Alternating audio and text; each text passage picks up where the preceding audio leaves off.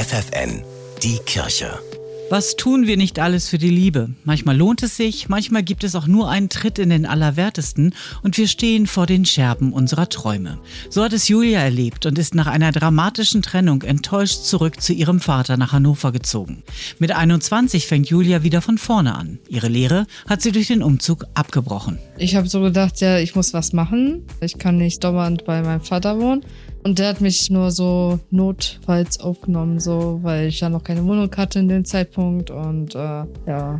Ohne Job kein Geld, ohne Geld keine Wohnung und noch dazu musste sie erstmal auch die Trennung verarbeiten. Ganz schön viele Baustellen auf einmal. Ihre Mutter hat gemerkt, dass sie das alleine nicht packt und Hilfe braucht.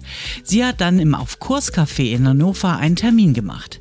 Das ist eine Anlaufstelle für junge, oft wohnungslose Menschen, die in Schwierigkeiten stecken.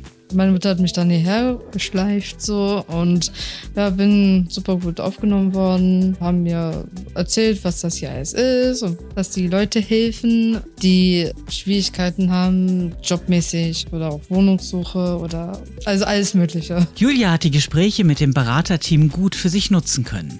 Sie konnten mir helfen, zum Beispiel Jobcenter-mäßig, was ich da alles jetzt machen kann oder wie ich mich da jetzt melden kann oder so. Und da ich Verkauf kenne, habe ich gedacht, so, ja, machst du eben halt Verkäuferin. Da Julia ihren Eltern nicht auf der Tasche liegen wollte, hat sie über das Aufkurscafé erstmal Gelder beantragt und auch mit den Sozialarbeiterinnen über ihre heftige Trennung gesprochen.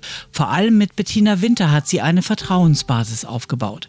Sie sagt, Julia ist dann echt schnell aus dem Tief herausgekommen. Sie hat uns ganz viel Vertrauen entgegengebracht, was ich ganz schön finde. Und nebenbei hat sie sich dann irgendwie einen Minijob gesucht und erzählte uns, ja, ich arbeite jetzt übrigens. Aus diesem ganzen Ding hat sich dann herauskristallisiert, dass sie dann auf einmal auch eine Ausbildungsstelle hatte. Hat Julia alles selbst organisiert. Eine Wohnung hat sie kurz darauf über das Aufkurscafé auch gefunden. Doch damit endet der Kontakt zu den Beratern nicht. Das Aufkurscafé ist und bleibt ein wichtiger Ankerpunkt für Julia die sind zum Reden da oder wenn du Hilfe brauchst, kannst du trotzdem hierher kommen. Wenn ich Sachen von Jobcenter oder von Agentur kriege, wo ich nicht weiter weiß, dann kann ich mich immer jederzeit hier melden. Oder einfach mal jemanden zum Reden brauchst, kannst du auch hierher kommen. Mit dieser schnellen, positiven Entwicklung haben Julias Eltern nicht im Traum gerechnet. Die sind wirklich stolz, dass ich das endlich mal geschafft habe. Und ähm, die haben mir das dann nicht so ganz geglaubt, dass ich das diesmal hinkriege und dass ich das auch ehrlich meine. Jetzt habe ich das bewiesen und die sind stolz auf mich. Julias Eltern haben immer hinter ihrer Tochter gestanden. Andere Besucher des Beratungscafés mussten den Kontakt zu ihrer Familie abbrechen oder sind vor die Tür gesetzt worden. Das nagt auch am Selbstwertgefühl, sagt Bettina Winter. Das auf jeden Fall. Also es ist so, dass eben viele der jungen Leute aus ja, problematischen Familien auch kommen oder sie haben halt Probleme miteinander, sagen wir es mal so.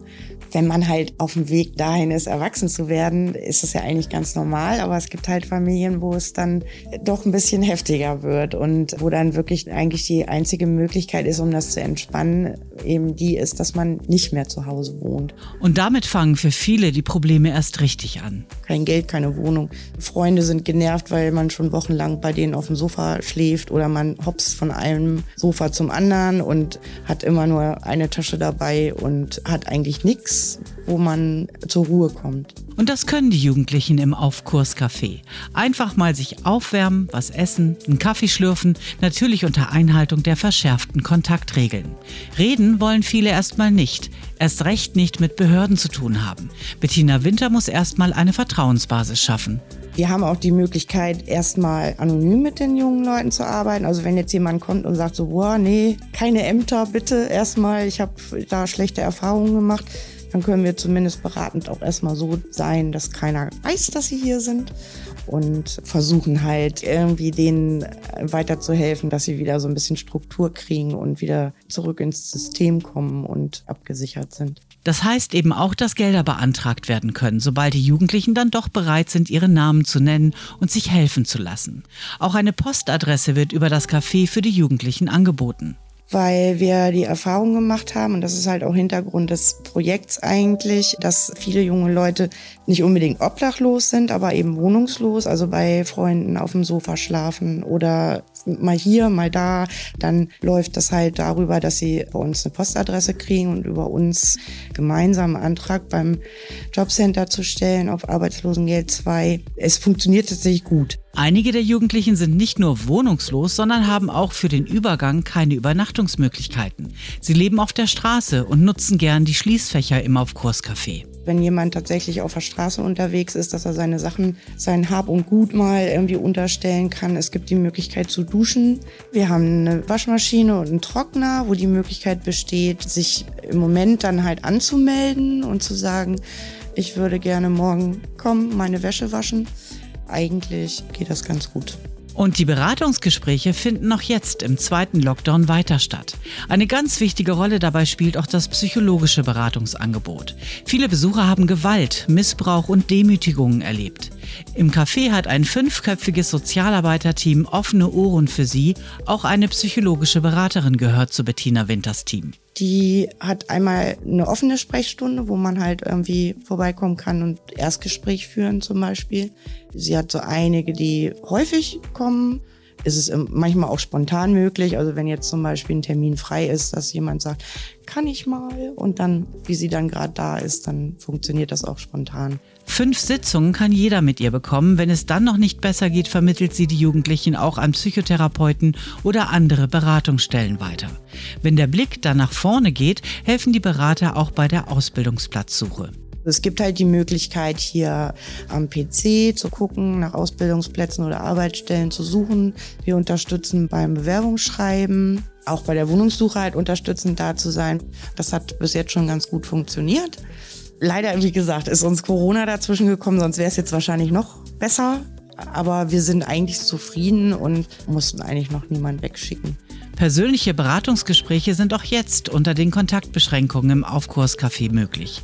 Das Team ist aber auch übers Internet zu erreichen. Wir haben einen Chat auf unserer Internetseite zu den Öffnungszeiten, wo wir sofort antworten, sonst ähm, am besten die Mailadresse hinterlassen oder eben per Mail Kontakt aufnehmen. Und bei Facebook sind wir auch. Einfach auf Kurs und Hannover eingeben, dann ploppt gleich die Homepage des Beratungscafés auf. Die Türen stehen mit Einhaltung der Hygienevorschriften auch in dieser Zeit offen. Ähnliche Angebote gibt es in ganz Niedersachsen. Infos dazu per Mail an hilfe-interaktiv.de. Ich bin Angela Behrens. Passt gut auf euch auf und bleibt gesund. Die Kirche bei FFN.